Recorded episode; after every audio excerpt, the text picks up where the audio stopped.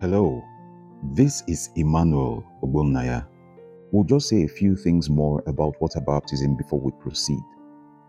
Still on the significance of water baptism, the next significance we want to cite today is from what Jesus said. Matthew chapter 3, verse 13 to 15. I'm reading out of the New King James Version. Then Jesus came from Galilee to John at the Jordan to be baptized by him.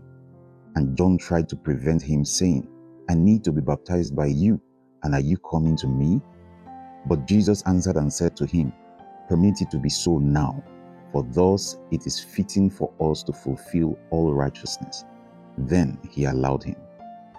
Jesus shows us right here that being baptized in water is a necessary part of fulfilling all righteousness. We can see from the passage we just read that he didn't want to leave anything he should do undone. To fulfill all righteousness by being baptized in water simply means that if water baptism is left out, we would have left out something right that we should have done. Jesus came to John and John said, No, you shouldn't be coming to me. I am the one who should be baptized by you.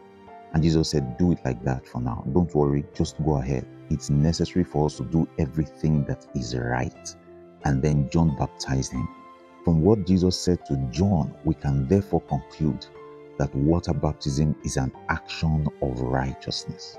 The next significance I want to point out is that water baptism is a public acknowledgement of the fact that we are followers of Jesus Christ. In Matthew chapter 10 and verse 32, I'm reading out of the US Open English Bible. It says, Everyone therefore who will publicly acknowledge me, I too will acknowledge before my Father who is in heaven. Of course, we know that baptism isn't the only way that we acknowledge our submission to the Lordship of Jesus Christ. But as we have seen in several scriptures, it's about the very first way we see in the example of the early church that people publicly acknowledged their faith in Jesus.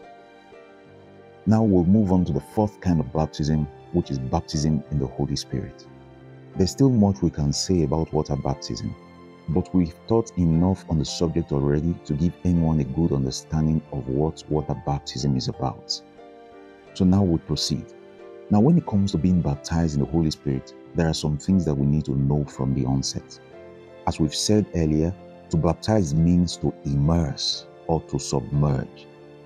It means to dip such that that which is being dipped is covered under the influence of that into which it is dipped. To start off on the subject of baptism in the Holy Spirit, I want to establish, first of all, that when you get baptized in the Holy Spirit is not necessarily when the Holy Spirit comes inside you. Every believer in Jesus Christ has the Holy Spirit. The Bible tells us that. Romans chapter 8 and verse 9, I'm reading out of the New King James Version. It says, But you are not in the flesh, but in the Spirit, if indeed the Spirit of God dwells in you. Now, if anyone does not have the Spirit of Christ, he is not his. Notice that anyone who doesn't have the Spirit of Christ does not belong to Christ. This means that all who belong to Christ have the Spirit of Christ in them. I know that some people say that the expression Spirit of Christ, as used here, doesn't necessarily refer to the Holy Spirit, but to the attitude of Christ. That is not correct. The following scripture shows us why.